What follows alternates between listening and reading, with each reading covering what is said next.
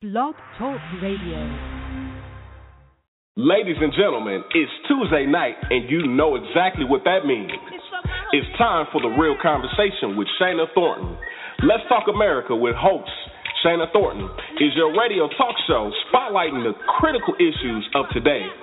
She is certain to feature expert guests and celebrities each and every Tuesday night. She is a celebrated newspaper columnist, popular blogger, and award winning radio talk show personality who has a passion for groundbreaking discussions. Here she is. Let's welcome the one and only, the engaging host for the national show. Please give it up for Shana Thornton.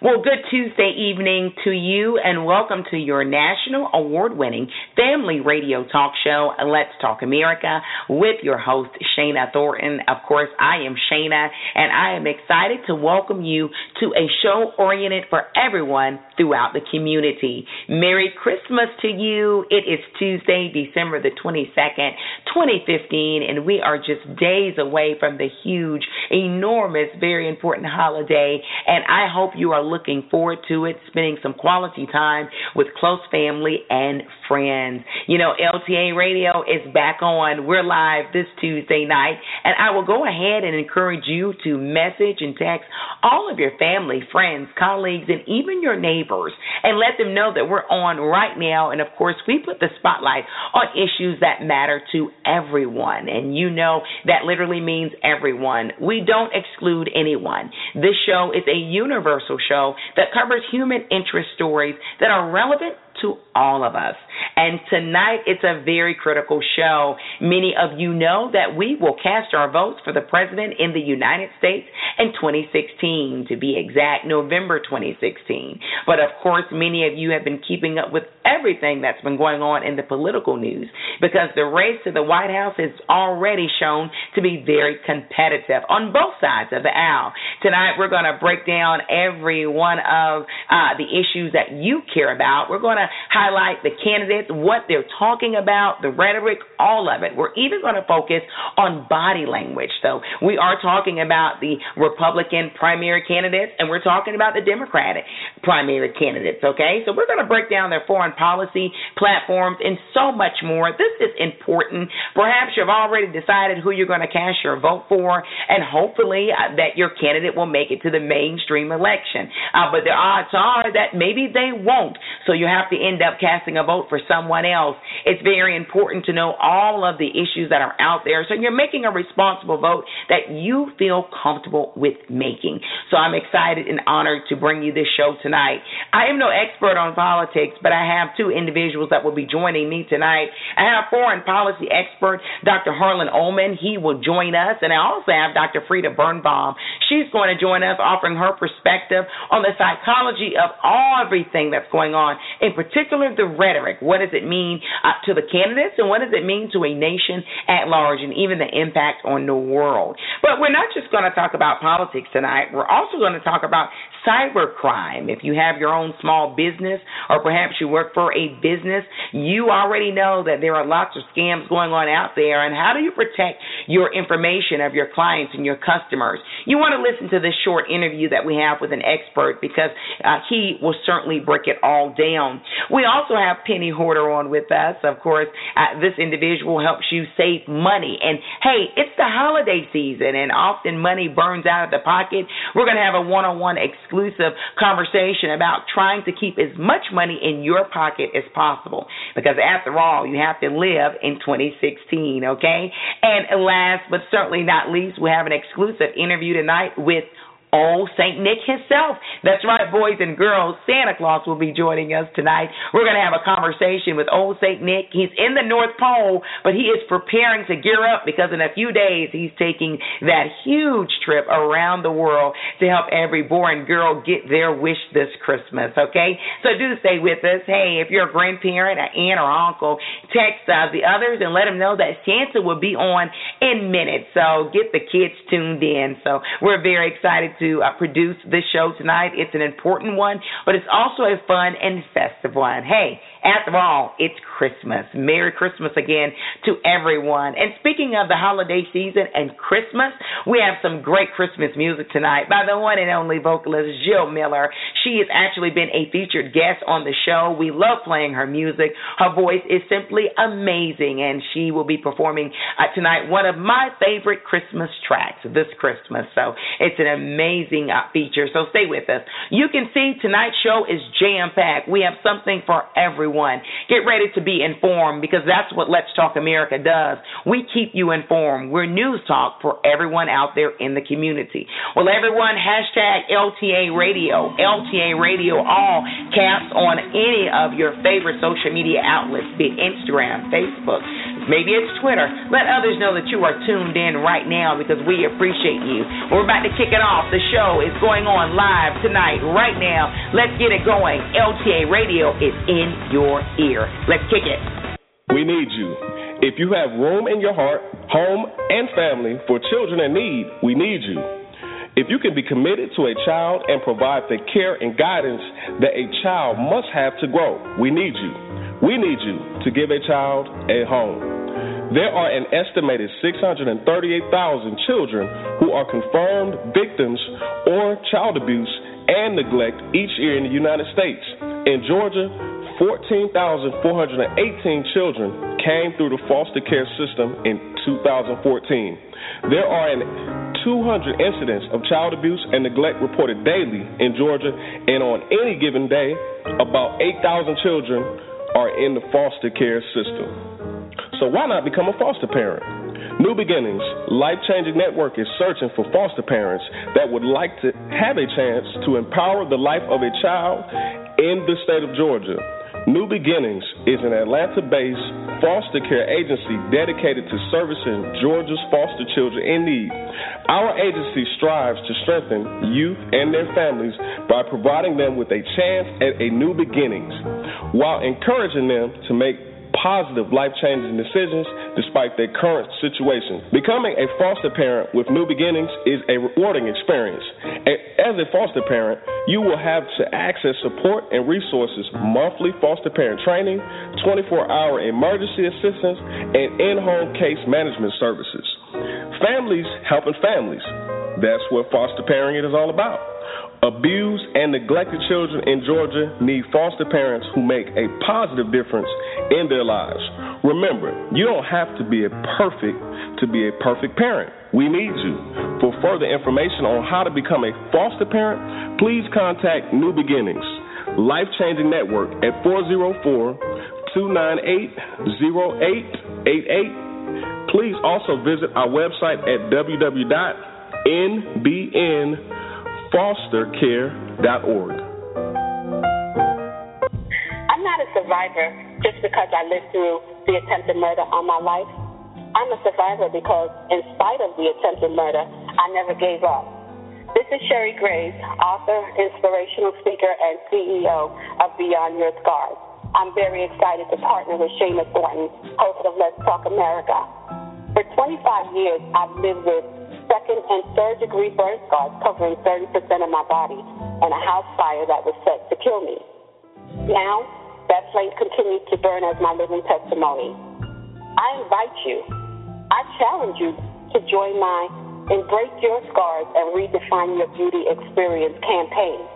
I really need your help to spread the word that there is beauty in the deepest places of our scars. My mission is to set a new trend that will spread throughout the world.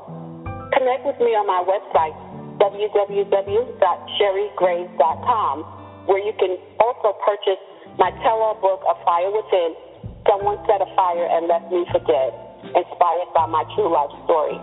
And stay tuned for the debut of my Beyond Your Scars YouTube channel and blog. As a licensed clinical social worker, I offer personal development keys at my seminars keys that help transform how I feel about myself. Now, I'm sharing these same keys to empower you to feel better about yourself. As a survivor of sexual assault, domestic violence, and attempted murder, I represent women and men all around the world. If you are looking for a speaker, someone who not only works in my professional career with survivors of abuse, but because of my own personal experiences with these same victimizations, my passion is to share love, hugs, and education in support of your organization. Email me at s and the number one graves at msn.com to join my campaign and simply say, Sherry, I want to be a part of keeping the flame burning. Thank you, God, for healing my deepest wounds, transforming them and redefining what true inner beauty is to me. Now I dare you to embrace your scars. I'm Sherry Graves. Love you. As always, stay blessed. Thank you. A special thanks to all of our national partners and sponsors. Your support truly is priceless. And of course, I always say this, but I truly would be remiss if I did not mention and acknowledge our weekly dedicated loyal listeners. We know you could be doing anything in the world, and for you to be joining us live really means a lot. So stay with your team, your LTA radio team, Let's Talk America radio team, of course. And I certainly want to give shout out and a huge hello to all of those that go back and listen to the show on replay podcast. I know many of you catch it on iTunes or you just go straight to the website, of course, which is www.letstalkamerica. Thank you for sticking with us. Uh, perhaps you have uh, work commitments or uh, things you have to do with the family, whatever it is, you happen to miss it on Tuesday night at 7:30 p.m. Eastern Standard Time live, but you always find a way to go back and listen to the replay podcast, even if it's at the church on Sunday when you're driving home or in the midst of running your errands uh, throughout the week. We certainly thank you, and I know it's been a busy, hectic holiday season for many of you. I've gotten your messages, and thank you for continuing to stick with us because issues continue to affect and impact our world, and we certainly want to stay tuned in to the news that matters, okay? Speaking of the news, In the News is up next, and many of you already know it's our signature show. Uh, segment of the show, rather, where we spotlight and highlight the top trending global news from around the world. It keeps you informed on so many levels, and it's been a hit with you all. So thank you for all of the feedback, again, on our signature in the news. Hey, check out our website. I did mention it before, but I want to mention it again. It's a great website, very easy to navigate. You can find it, of course, by visiting www.letstalkamerica with and there you can find everything you want to know know about me, about upcoming show topics, and our featured guests, and more information on our national partners, okay? So certainly stay with us. We love to have you on board. It makes all of the difference, and that website is one easy stop shop. Hey, if you want to send us a quick message, information can be found on the website, or I'll save you a little bit of time. You can email us at let's talk shana at gmail.com. Again, that's let's talk shana at gmail.com. Very easy to remember. But if you connect with us on our various social media outlets, you can always message us there. We do respond. I want to let you all know that, and we really mean it when we say we follow back. Uh, lots of different show entities say that, but we really do. So if you connect with us on Twitter, Instagram, whatever social media outlet you love or adore, we will follow you back. Connect with us and send us a message. We love hearing from you, and of course, your feedback and your opinion does matter to us. So without any more talking on my end, we're going going to get to In the News. It's coming up in seconds. Stay with us. Hi, this is Shirley, and we just love listening to Let's Talk America with host Shana Thornton. Hi, my name is Kavaka, and I listen to Let's Talk America. Hi, my name is Nicole Dodd, and I'm tuning in every Tuesday at 7.30 to Let's Talk America with host Shana Thornton. This is Audrey, and I'm listening to Let's Talk America with Shana Thornton.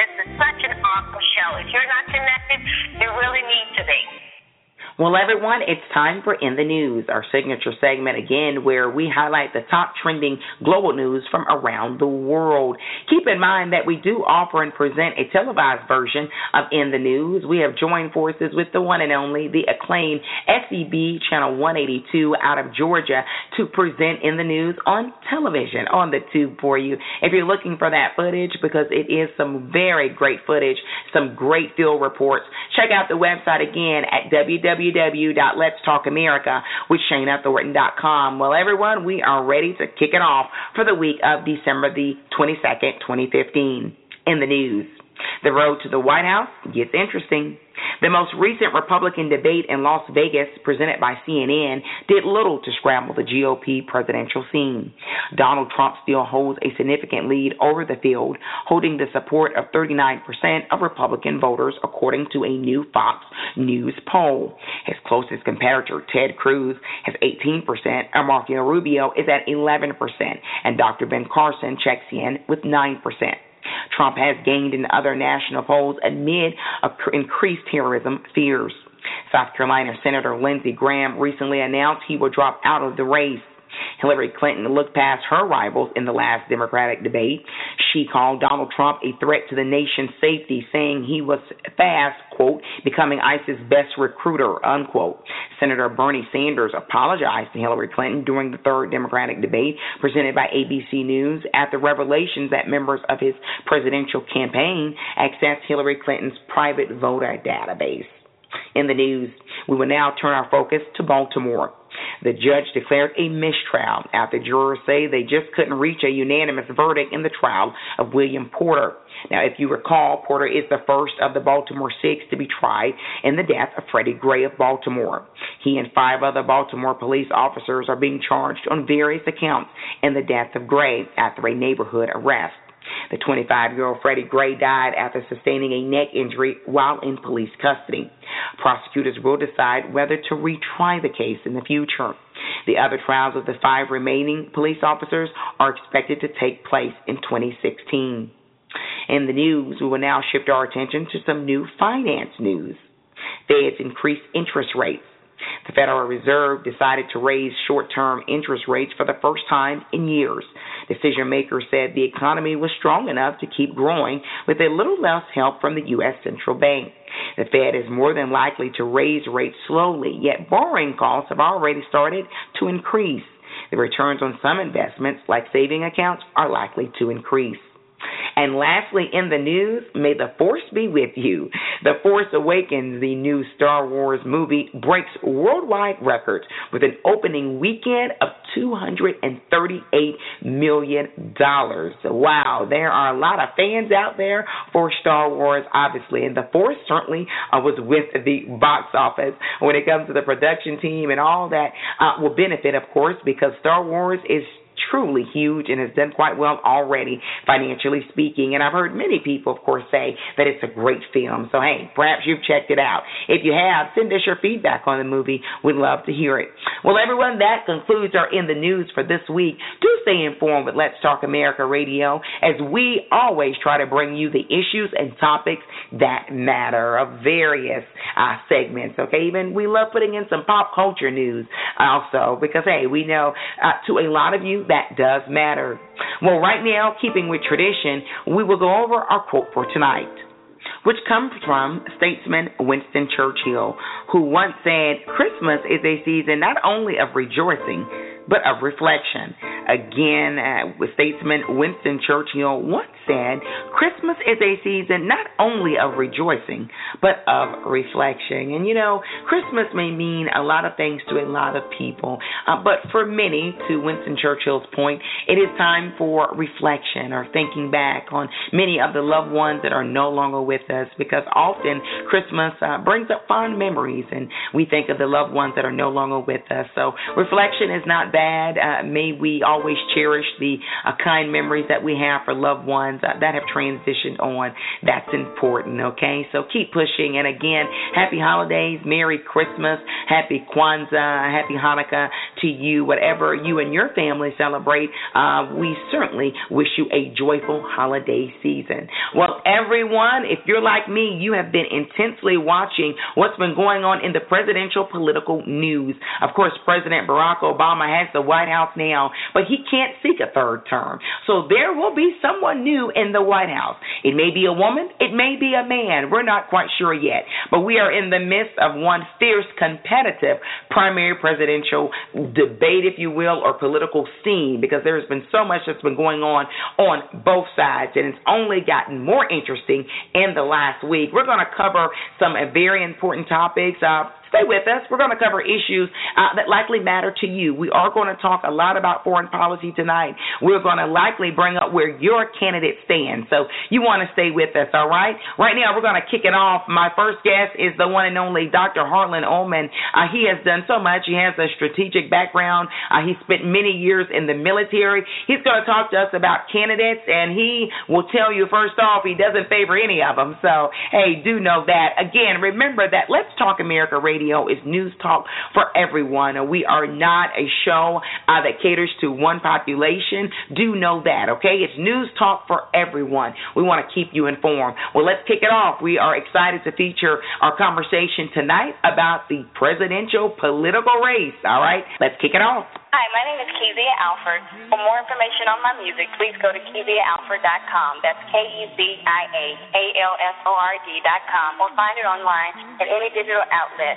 I pray that my music blesses your soul. And you are currently listening to Let's Talk America with Shana Thornton.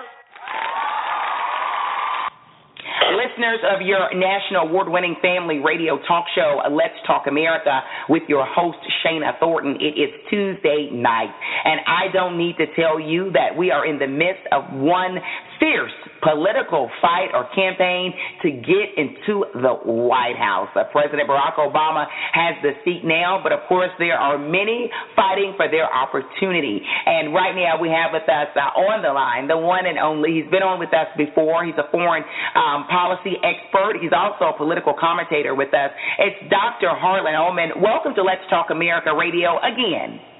Shana, always be good to always good to be with you. Oh, thank you. Now I want to get right to it. Now, after we uh, finish our conversation with you, we're going to talk to a psychologist about body language. But I want to talk with you about the meat of everything that's going on. First, I have to bring up uh, the rhetoric of uh, billionaire businessman Dr. Uh, Donald Trump um, and some others. But right now, it seems to be him and Ted Cruz going back and forth. Has the rhetoric of keeping all individuals of Islam faith from entering the U.S. has that hurt Donald Trump any?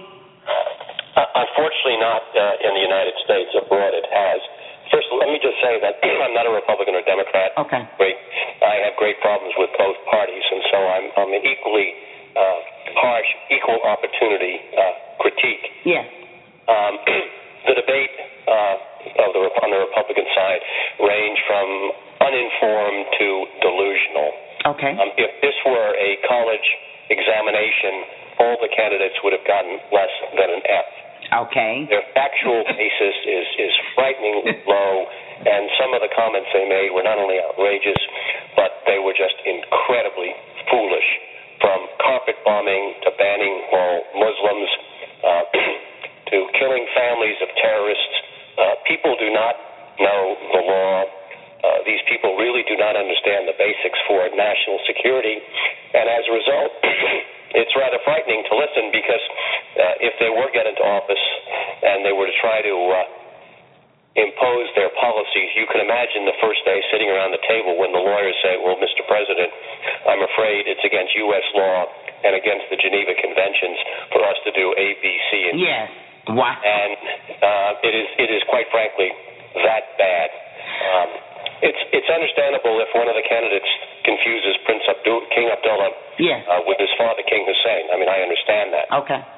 But to swing around these terms like banning all Muslims or carpet bombing um, or getting into an arcane debate over the immigration law, which neither senator read, I'm sure, um, is an embarrassment here.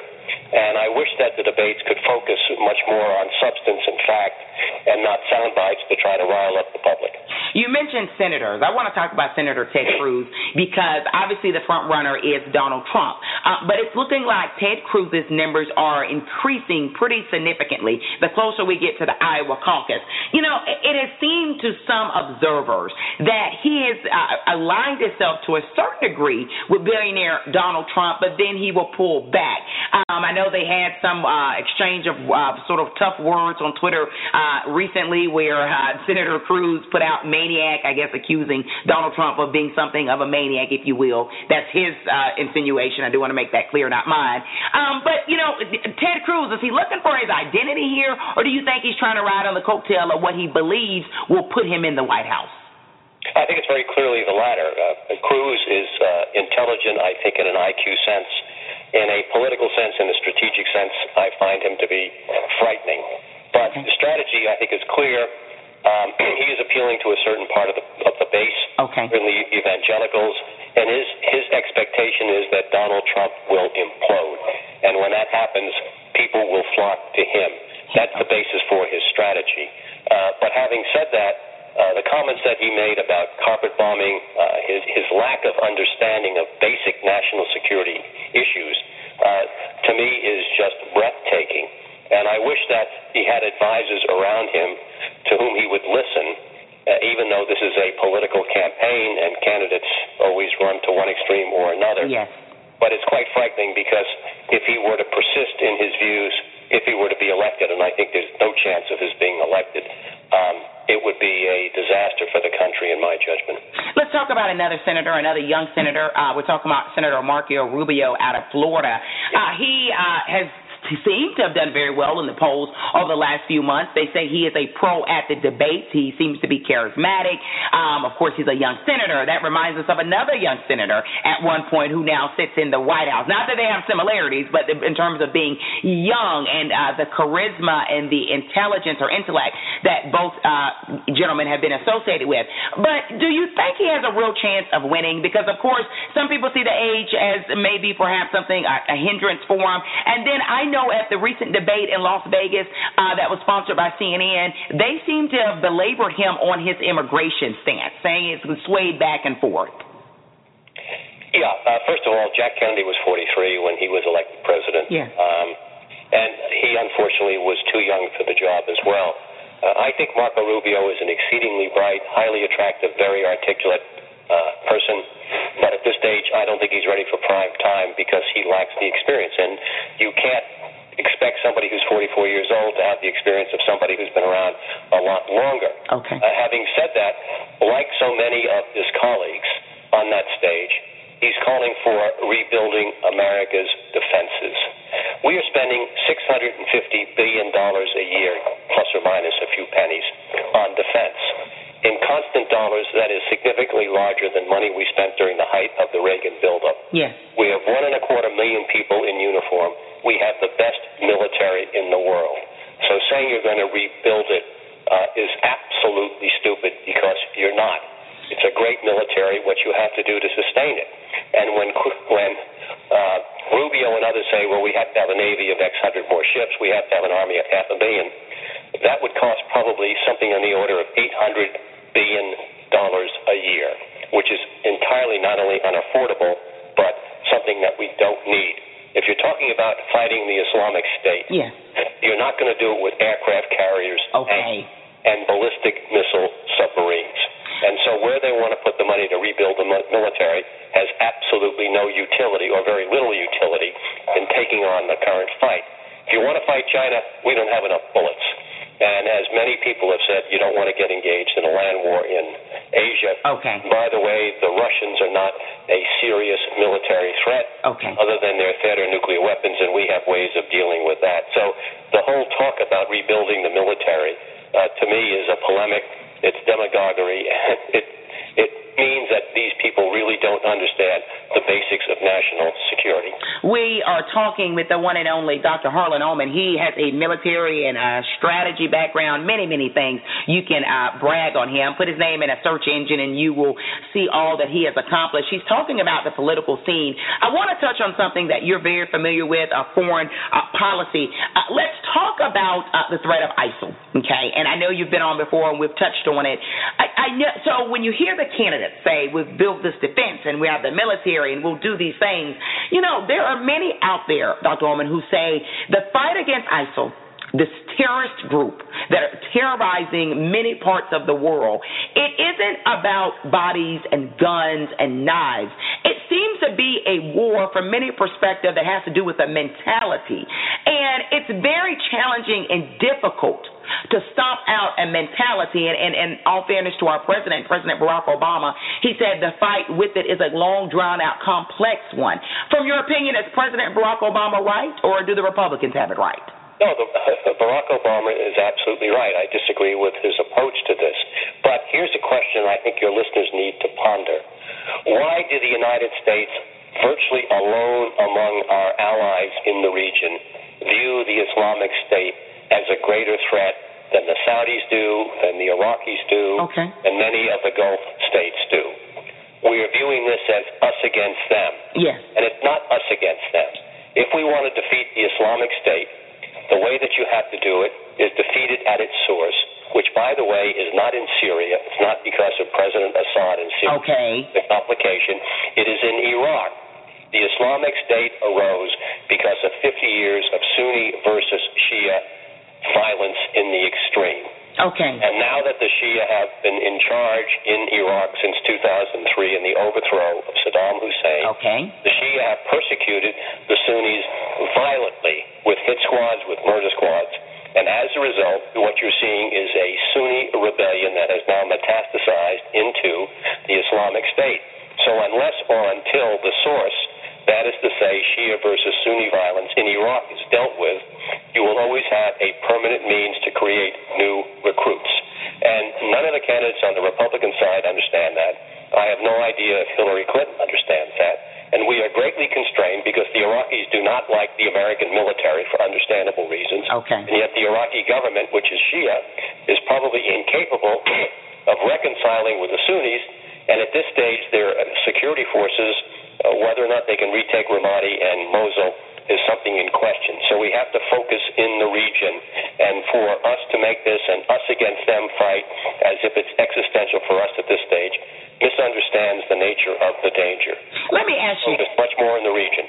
Let me ask you a question. I'm going to put you on the spot. Um, many, of course, are very familiar with the um, Iraq conflict, if you will, and the overthrow of Saddam Hussein. Right. Um, and you touched on it, but I want to just pin you down and give me a yes or no answer because a lot of people have thrown this out. No one has been bold enough, from my understanding, to come out and say it. Do you think the overthrow of Saddam Hussein, um, uh, which was obviously executed by um, George W. W. Bush.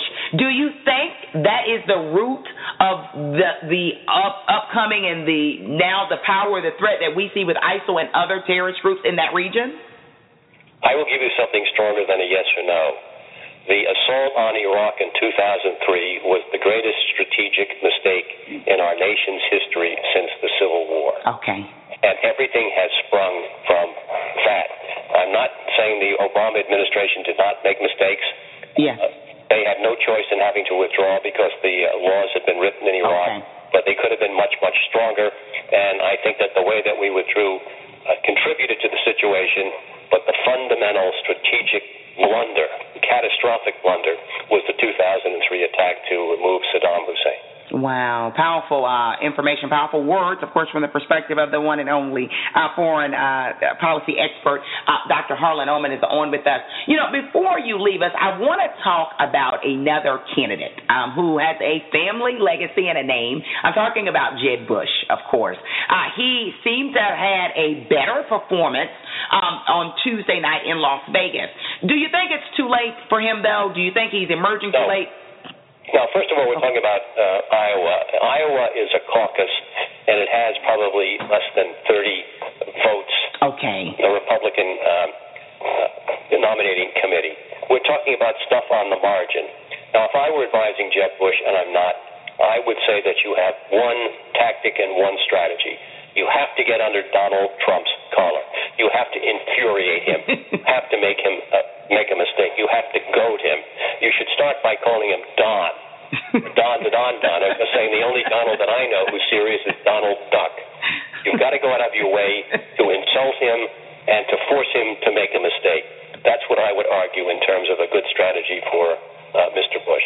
Now, uh, tell me this: we uh, the names we mentioned and talked about were the uh, main stage of the debate in Las Vegas, sponsored by CNN, of course.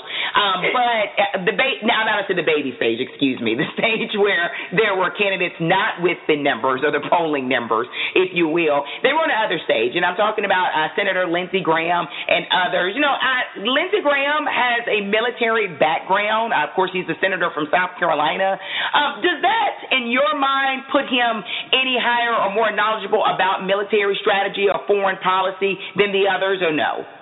Oh, absolutely. Uh, I think if, uh, uh, before the debate, I was very comfortable with John Kasich.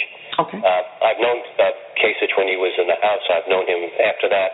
Uh, but his comment saying that uh, Assad is the cause of the Islamic State is, is just a, is just a huge error. Uh, Lindsey Graham has an enormous amount of experience. I disagree entirely with Senator Graham on the need for 10,000 American troops, whatever the number is. Yes. Uh, because uh, the question is, why is this fight more important to us than to the Arabs? And I don't think that there's any way that you're going to get any kind of a Muslim or Arab coalition to put forces on the ground. And unless and until you can coerce them or control them, the notion of putting American military forces just to catalyze a response to me is, is, is a false issue. I understand why Senator Graham is saying what he's saying, and, and theoretically he is correct. If we could do that, uh, yes, then you could defeat the Islamic State but we can't. Okay. The other problem with that with that view is what do you do next? What happened in Iraq? What happened in Libya? Uh, we took out the government, and you had a catastrophe. So I think that Senator Graham has the right understanding. I just disagree with his particular approach in this case because I think, first of all, it's unworkable. And second, it doesn't deal with the what if. Uh, what do you do next? Having said that, uh, the current strategy on this part of the on the administration is insufficient because we haven't worked closely enough with our allies. We've not engaged the North Atlantic Treaty Organization (NATO) sufficiently, and I don't think we've been uh, tough enough, particularly with the Saudis and the Turks, who are absolutely critical. Now, having said that, this is not easy. Yes. May well be that what the Obama administration is doing is the very best that we can do, and don't expect things to get much better.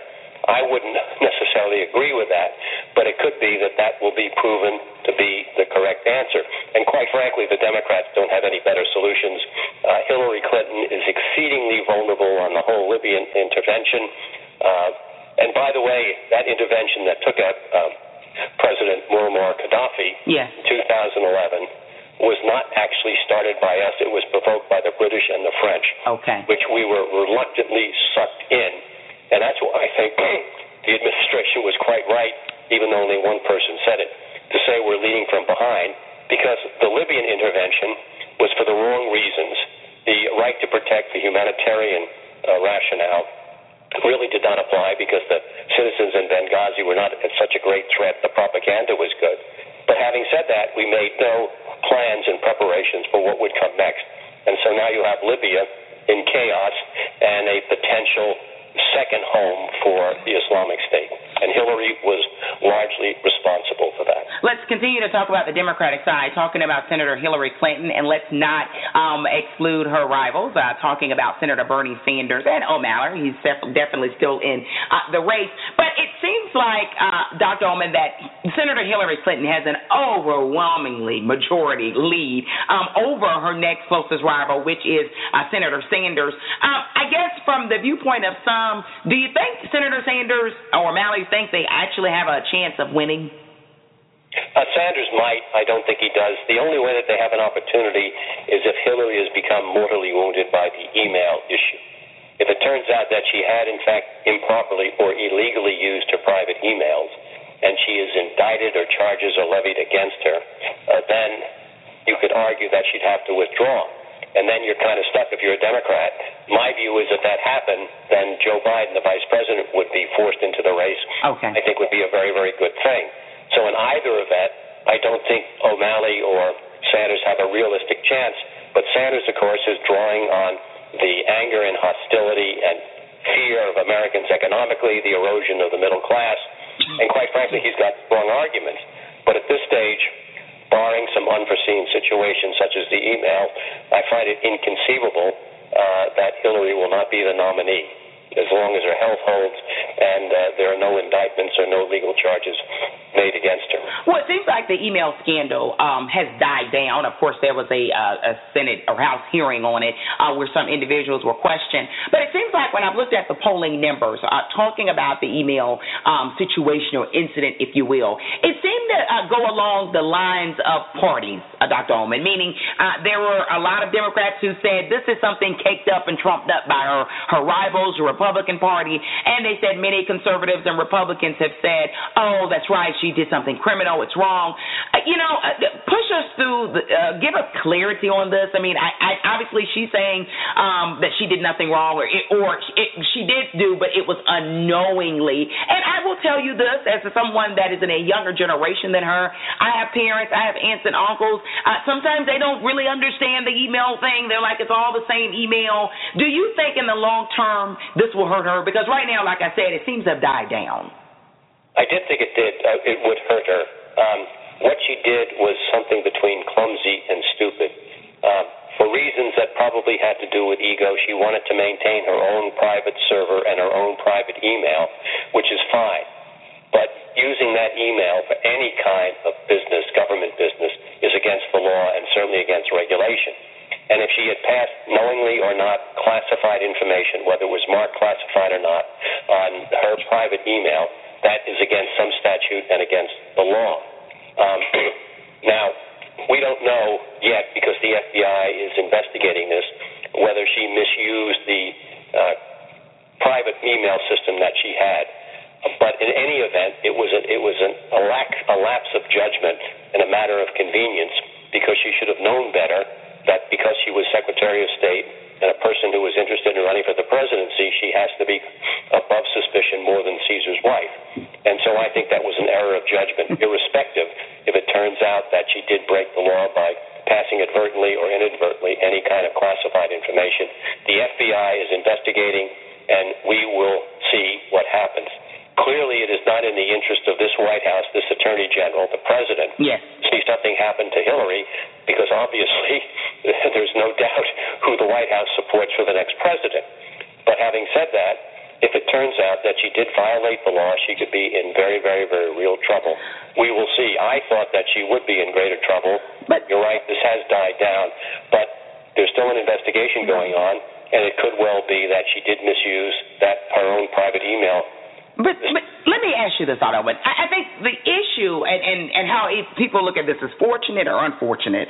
The reason why Donald Trump has his supporters uh, to a certain degree, and this is just a perspective out there, and Senator Sanders, and why he has his supporters to a certain degree, is because it seems like there are a lot of Americans really sick and tired of divisive politics. Excuse me, divisive politics, if you will. And and if she did something illegal or not, I think this proves to a lot of people, Dr. Ullman, here is yet another example where they are taking an issue that doesn't necessarily, to a lot of people, seem to be anything fatal or deadly directly, if you will, of saying here they're blowing out of proportion. They're grilling her assistant, her her communications director. Here we are again, and I, unfortunately, or fortunately, it seems to feed the outlayers that are saying the establishment, it's politics as usual. Because I also heard a report that Colin Powell and Condoleezza Rice had did the exact same thing that she did, and they said that it never came up. But then I want to touch on something you said also. She's running for president, and perhaps that's the reason why everything she's done has come under scrutiny. Well, I would say several things. First, I know firsthand in the case of Colin Powell yeah. that he was extremely sensitive as to what he used for private email. And, Okay. Um, and quite frankly, the law was different. The law Okay. changed when the Obama administration came in. Yes. I can't speak for Condoleezza Rice, but my guess is that she had been around enough. But in the case of Hillary Clinton, if you go back to the first Clinton administration, you had Whitewater Gate, you had Travelgate, Yes. all these kinds of gates and Yes. investigation, uh, the death of Vince Foster. And what you have to understand about American politics is that the smallest little cut can become septic. Okay. And people will go after every single week Yes, they will. there. It's on both sides. Look at George W. Bush and Willie Horton and, and Mike Dukakis when Dukakis was Yes, president. yes, it is. Uh, and this happens with politics. And so if there's a weakness, people will exploit it, no matter how trivial it may seem. But in this particular case, this is not trivial because Hillary was Secretary of State. If she had in fact passed classified information, that is against the law.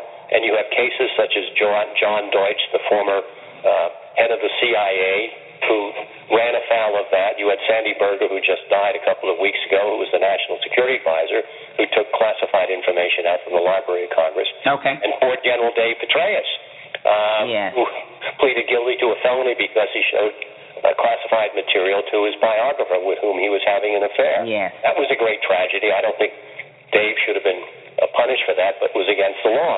And Okay. clearly, what what they did was no less worse than what Hillary did. In fact, what Hillary did uh, technically could be far more damaging if she did, in fact, pass classified material, because you can bet a number of intelligence services, not friendly, were looking at her email. Yes, I want to talk about when you said a little uh, cut can become a big issue, especially in the game of politics, because it's it's not for the weak and weary, that's for sure, Doctor.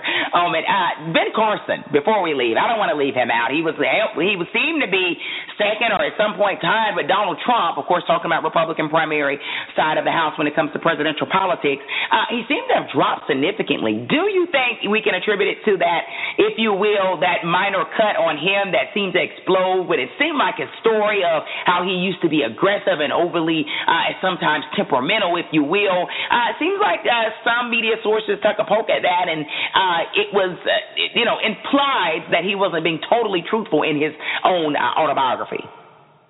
Um, I have to say that after watching uh, Mr. Carson uh, many times on the television debates, given what he said, I find it very difficult to believe that he was a competent surgeon. Because I cannot believe Wow. such a huge reputation in the medical profession could be so illiterate and incompetent and misunderstanding of basic issues when it comes to politics. um, he is worse than a neophyte. and if I had watched him on television uh, doing what he was doing and then was recommended to him as a neurosurgeon, I think I would look elsewhere. T- tough words coming from the one and only Dr. Harlan Ullman. Hey, before you leave us, we have to put you on the spot. Who do you think will be in the White House uh, in uh, January 2017? Well, up until the 19th of January, I will guarantee it will be Barack Obama. That's a safe bet. well, after the 17th. After the 20th. 20th, excuse me. After January the 20th, 2017. I don't think I don't think anybody knows. Okay. Um, at this second, I think you'd have to say Hillary Clinton is the odds-on favorite. Okay. Uh, on the Democrat, on the Republican side, who knows? I think there could be a brokered convention. I think Oh, wow. there's a very, very slim chance that somebody like a Paul Ryan or even a Mitt Romney could emerge if there's a deadlock among the candidates. If you had Cruz and Rubio and and Trump and maybe one other going in with you know three or four hundred or five hundred uh, votes each when you need twelve hundred and thirty plus. Uh, so I could see a convention in which some outsider might emerge. But at this stage, uh, I have no idea. I don't know how the email business is going to evolve with Hillary. And quite frankly, it would not be inconceivable to see a Biden versus Paul Ryan race in 2016. but I wouldn't bet on that. At least I wouldn't bet more than a dollar. Hey, well, tell me this before you uh, actually leave us. Does it mean anything to you that uh, Vladimir Putin, the president of Russia, uh, said that he looks forward to sitting down and talking with Donald Trump, and he's clearly the front runner for the presidential race? Does that mean anything to you or no? Well, I think we ha- we can't underestimate Vladimir Putin's sense of humor. Every opportunity he's going to get the digs in. You know, we think that this is a, a, a tactical former KGB thug. This is a very clever fellow. And he has a great sense of humor, even though it's not obvious. And if you read his speeches that are translated, he's held a huge press conference, which I haven't seen. Um, but he knows a lot more about American politics than we know about Russian politics. Okay. Last year, he made mention of the fact that uh, it wasn't George W. Bush wasn't the first time an American president was uh, made president with a minority of Republican votes. In fact, he made the point that in your system, which you say is a democracy, you still don't elect the president direct, directly, and George W. Bush was the second time it happened. Most Americans don't know that. Wow, interesting information. Hey, before you leave us, I know you have written uh, one amazing, thought provoking book. Share some information about the book and how can any of our listeners learn more about you? The book is called A Handful of Bullets How the Murder of Archduke Franz Ferdinand Still Menaces the Peace. It takes off with the assassination of the Archduke and his wife in Sarajevo on June 28, 1914, which led to World War I. And from World War I, uh, just more, than 100 years ago, were planted the roots not just for a Second World War and the Cold War, but also for creating what I called four new horsemen of the apocalypse who challenge and threaten us today. The first and most dangerous is failed and failing government. We see that in Iraq, we see that in Afghanistan, we see that in Libya, but we're also seeing it here in the United States. And unless you get good governance, uh, things are not going to work well, and government is a huge problem around the world. Second is economic despair, disparity, and dislocation. People cannot live on a few dollars uh, a day, and in the United States, we have a great erosion of the middle class. Thirdly, is r- radical ideologies. We see this in the form of Islamist uh, violence and extremism in the form of Al Qaeda and the Islamic State. And fourth is environmental catastrophe, whether it's climate change or Ebola and the spread of disease. Okay. These are the four horsemen we have to deal with, and the book goes into ways of corralling each of these four horsemen with specific policies and steps that I hope uh, Americans will read because unless the American public becomes more engaged, we're going to be stuck with the government that we have, and quite frankly, that government is not doing very well in dealing with the issues we face. I wouldn't say that barbarians are at the gate. Uh, the United States, the issue of whether the United States is safer today is nonsense. Of course, we're safer. The question is if we're more secure, and we're not because of the reasons just I, I cited. And if government does not work, uh, we're not going to be invaded. Islamic State is not going to take us over, but our standards of living are going to decline probably dramatically for most people, and the expectations of the American dream are going to be even further detached from the access that most people will have to obtaining that dream. Wow, great information. Uh, you are one thought provoker and a great commentator here on Let's Talk America Radio. We're going to have to have you back on because, of course, the Iowa caucus is coming up, New Hampshire primary, South Carolina, so much more. We're going to have you back on to break down everything going on with our candidates. Thank you very much. A pleasure to be with you. Thank you. Have a great holiday season. You too. This is DJ Nicholas, gospel reggae artist from Kingston, Jamaica,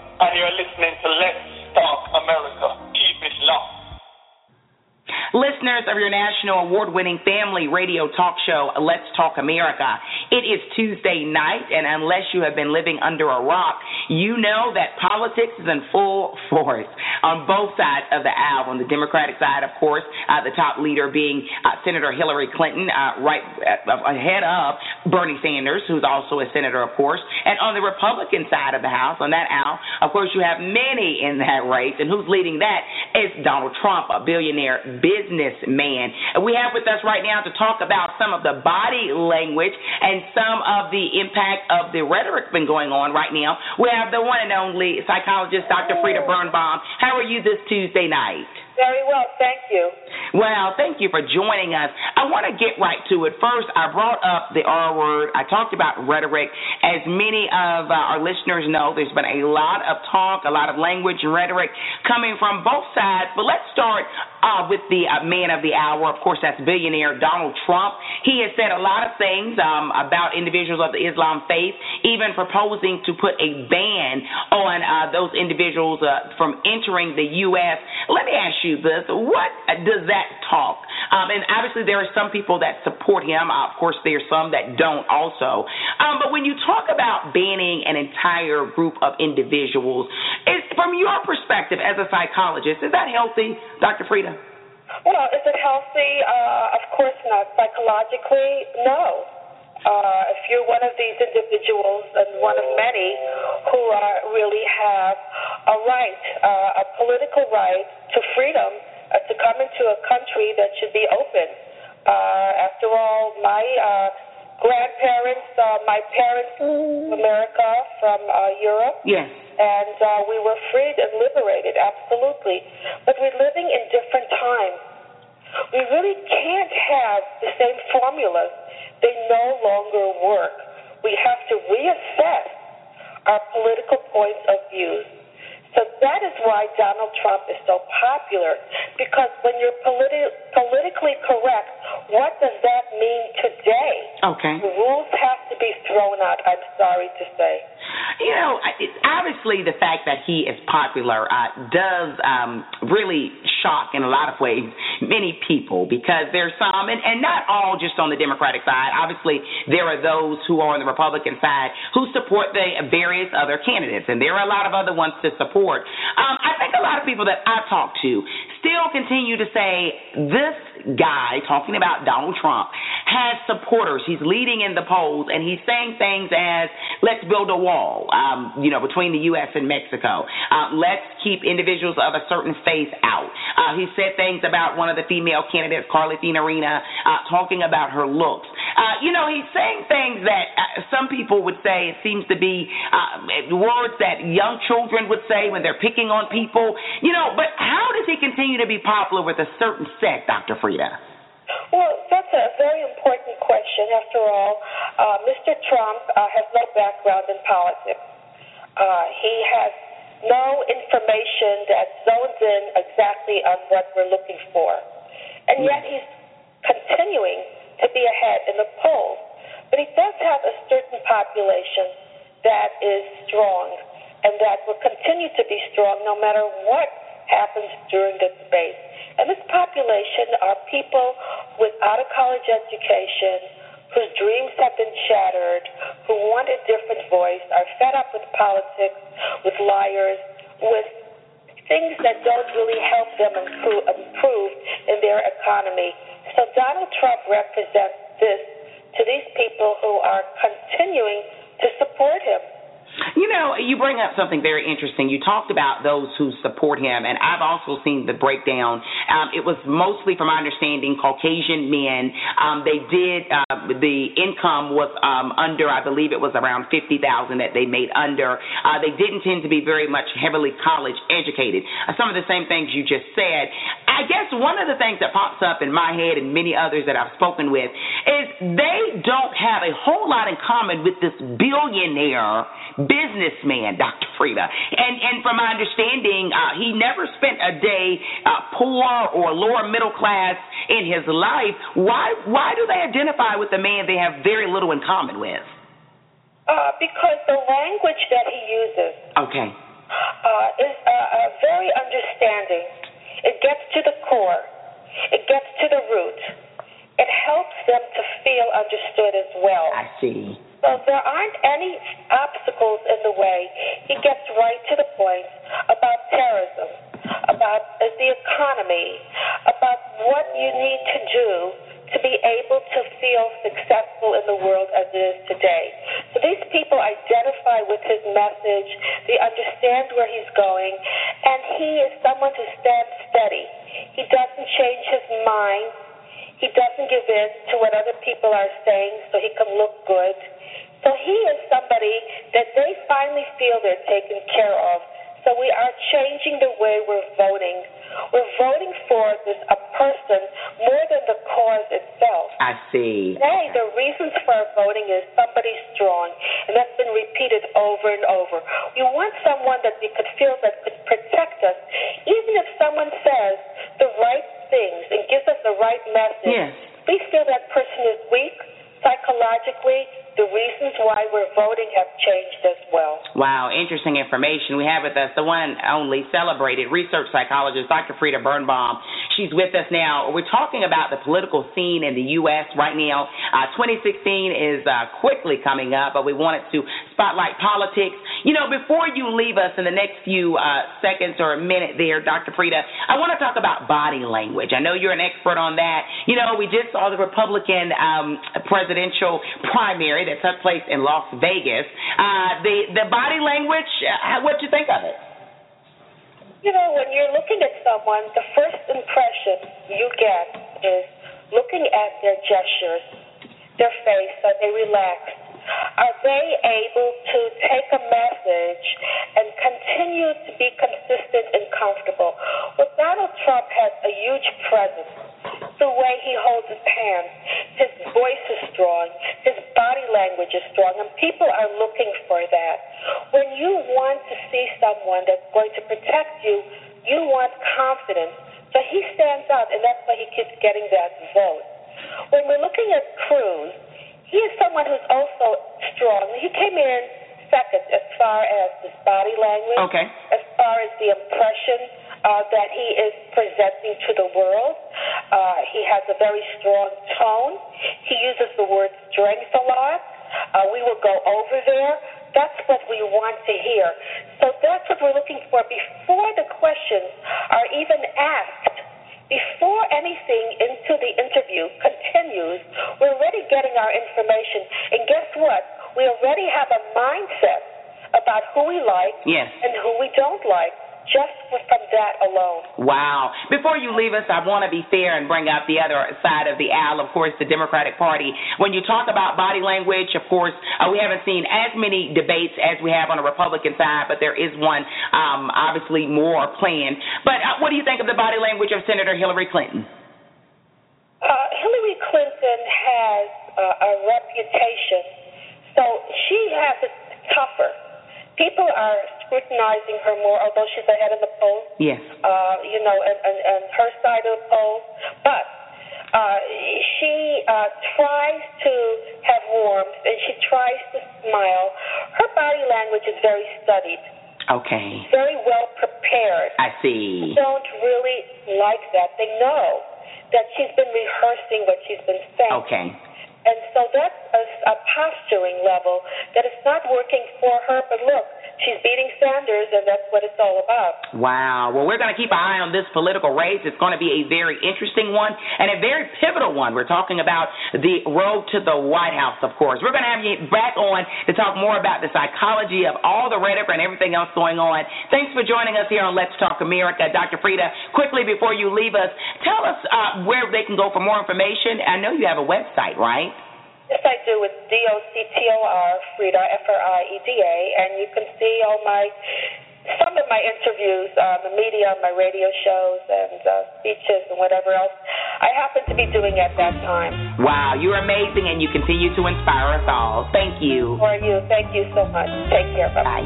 Congratulations, on-air personality Shana Thornton, on being named the recipient of the 2015 Bold Award in Human Dignity.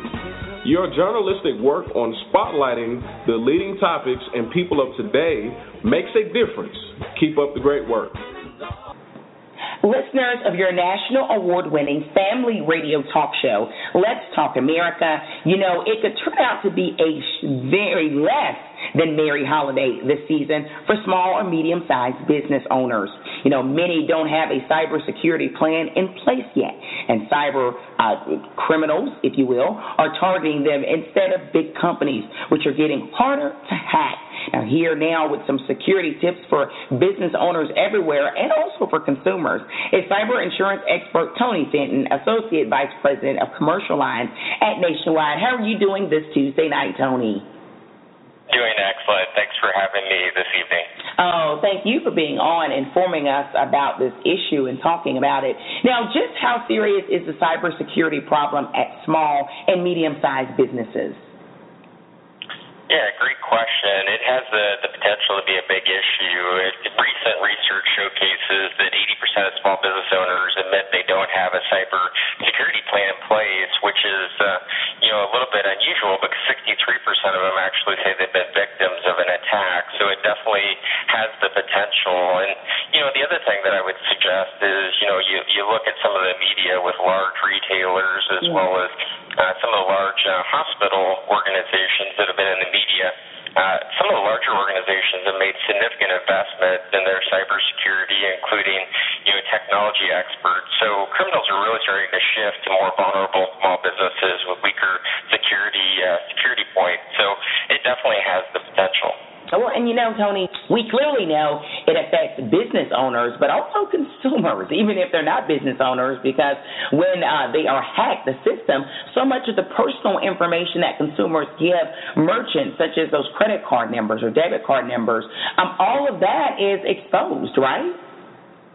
Absolutely. As a small business owner, you want to protect your customers as well as your reputation. And you another stat that is uh, that's interesting is 60% of all cyber incidents in the past year really emanated from small to medium-sized businesses, which is up significantly from the prior year. So uh, it's very real. And you know, if you have customers, you want to protect your reputation as well as the folks that uh, you know visit your establishment. You know, we don't hear a lot about the attacks on the smaller businesses, like you pointed out, and that's very true. Um, at least, I guess it doesn't make the mainstream media. Tell us about the types of cyber attacks aimed at smaller companies.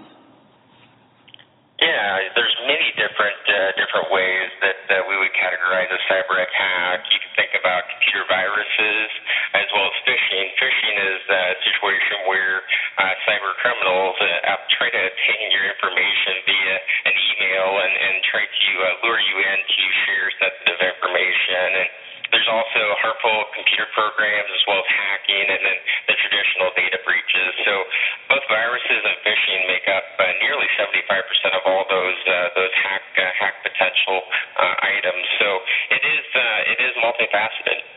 You know, uh, Tony, when you talk about uh, phishing, the, that term when it comes to uh, cyber activity and also viruses, uh, similar to the same things that individuals get on their personal uh, computers and devices at home. Absolutely. Business owners or any employee could be looking at uh, the email of the business and get a very similar type uh, type phishing you know email. And you know, unfortunately, if an employee is not trained or they don't have uh, line of sight, uh, they could fall victim to something like that. Wow. Tell us about the financial burden to a small business that gets attacked by, um, you know, individuals out there not doing um, things for the good when it comes to cyberspace. Yeah, it, this is uh, you know, this reinforces the significance of the, the the exposure. If you think about you know the cost, the National Business Association says that the cost of dealing with these type of attacks has skyrocketed in this past year to almost twenty thousand per attack, up from nearly uh, nine thousand two years ago. So the costs are escalating, and uh, it's a very real issue relative to financial burden. And, and as a small business owner, a lot of times you don't know if you've actually been hacked. So sometimes the, the ability to react in the moment and clearly understand uh, when you should uh, move forward uh, is an issue as well. You know, what can consumers and businesses alike do to protect themselves? Because the reality, Tony, you know this better than I do, being the expert, that you have to have online activity to a certain degree. You know, the days of saying, well, I just don't trust any of it, I, I'm going to keep everything written on a piece of paper, we know that also has its risk too. What can we all do to protect ourselves? Yeah, great, great question. There's a number of things that a small business owner can do to protect themselves by starting with, you know, limiting access to uh, the data and networks and, you know, the actual sensitive information you have as a as a as a small business owner, which includes hardware, laptops, USB sticks, and you know, as mentioned previously, actual files with sensitive information uh, that uh, that uh, could be used to uh, to uh, you know influence a, a cyber attack or an identity theft. So limiting physical access to that information is a good first step. And then you know a lot of times not only the business owner uh, themselves has to be educated, but uh, the employees, making sure your employees clearly understand okay. you know all the tactics and have a plan to uh, to to really thwart uh, the the cyber attack that, that may be posed to a small business owner. A couple other things that I would mention is strengthening the passwords, and it seems fairly simple, but make sure you have strong passwords as well as a secure Wi-Fi network. Okay. You know, uh, making sure that you have that secure network is important.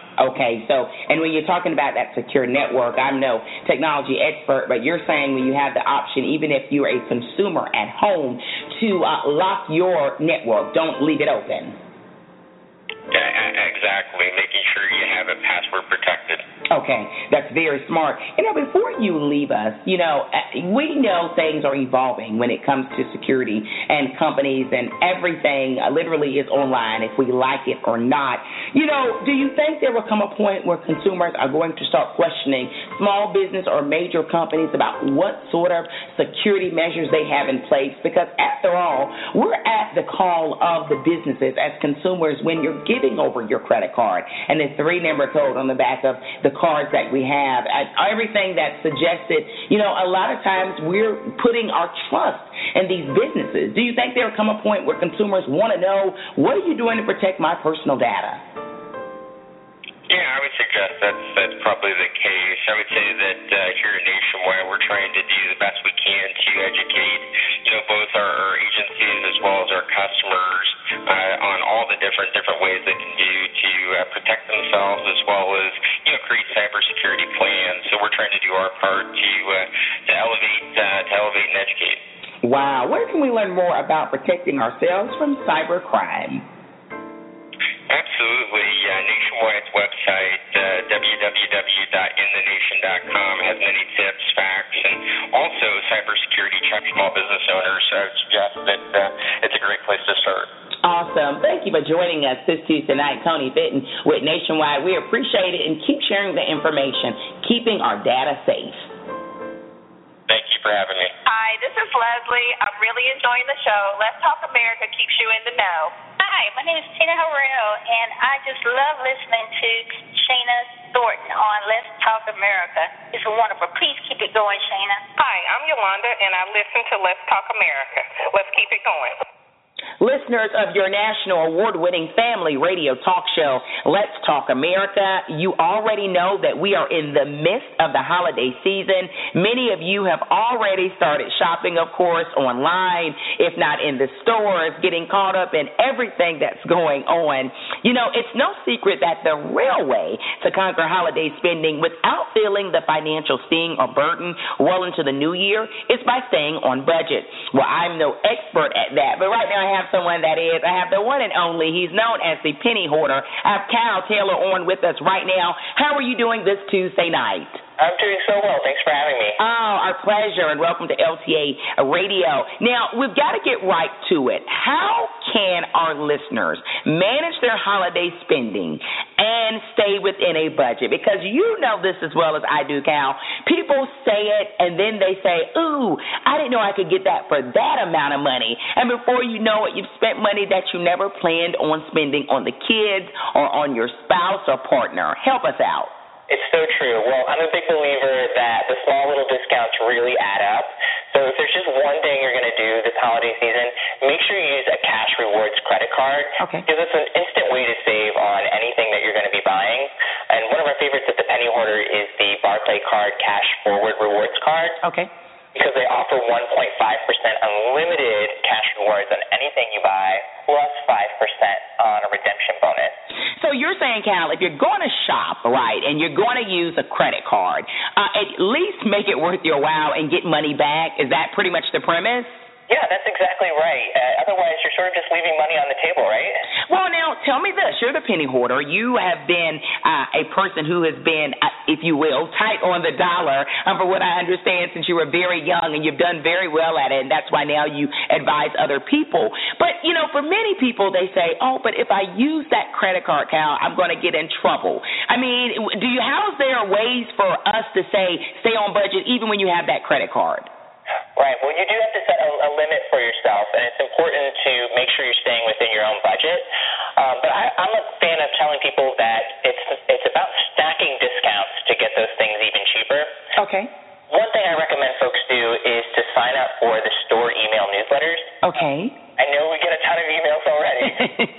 I was going to say, like, oh, not another one, but you think those can be worth our while? Absolutely can because they oftentimes send exclusive coupons to their subscribers, and you can use those to stack on top of the sale and clearance items that they'll have in the next couple of weeks. Okay.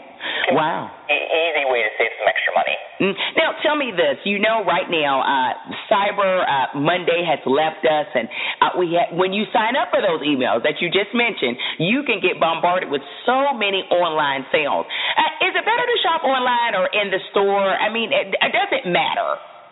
Well, I think it, it does matter. So, uh, in general, we love shopping online, but you need to be careful because if you're having to pay for shipping, okay. it's probably best to buy in the store. So, pay attention to the fine print.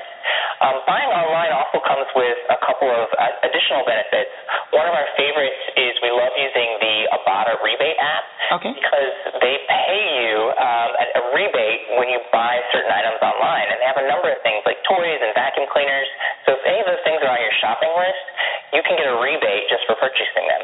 Oh wow! So it sounds like pretty clear to me, uh, Cal, that you are big on rebates or making it worth your while, even a cash back. So you're saying don't just idly shop where we're not getting anything like maybe back in the day or years ago. You're saying make it worth your while so you're getting money back in your pocket. That's exactly right. Stack all of these things from the store exclusive coupons to the the cash rewards credit card okay. and the rebates. If you stack all of them together, you can sometimes save up to 50% on your Christmas shopping. Wow. Uh, tell me this, uh, gift cards. So many individuals get them, right? Your grandmother or aunt says, oh, I know they like that store. I'll just give them uh, a gift card in general where they can use. But I've heard that many people will forget to use the gift card.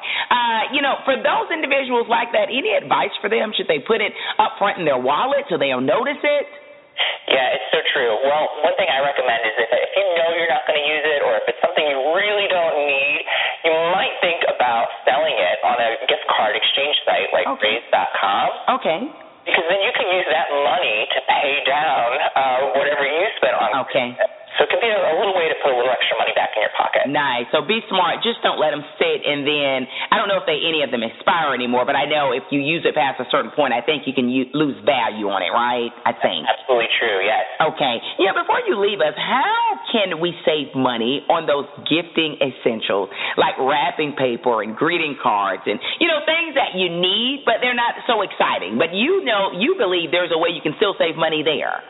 Yeah, we like to tell our readers to think outside the box. That's the big box stores. Okay. Um, so the drugstores are famous for having huge loss leaders around the holidays.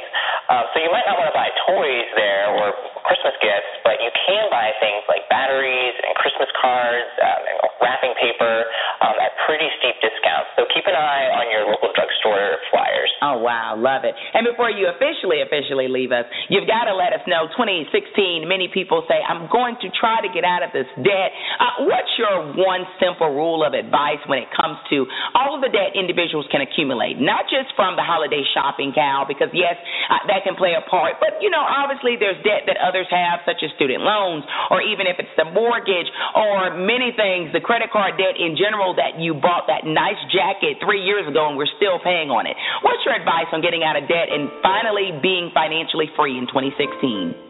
Yeah, I think you have to think about both sides of the ledger. So I've given a lot of tips on how to save extra money, but it's also important to think about ways to make a little bit of extra money as well. Okay. And we have tons of tips on our website at thepennyhoarder.com.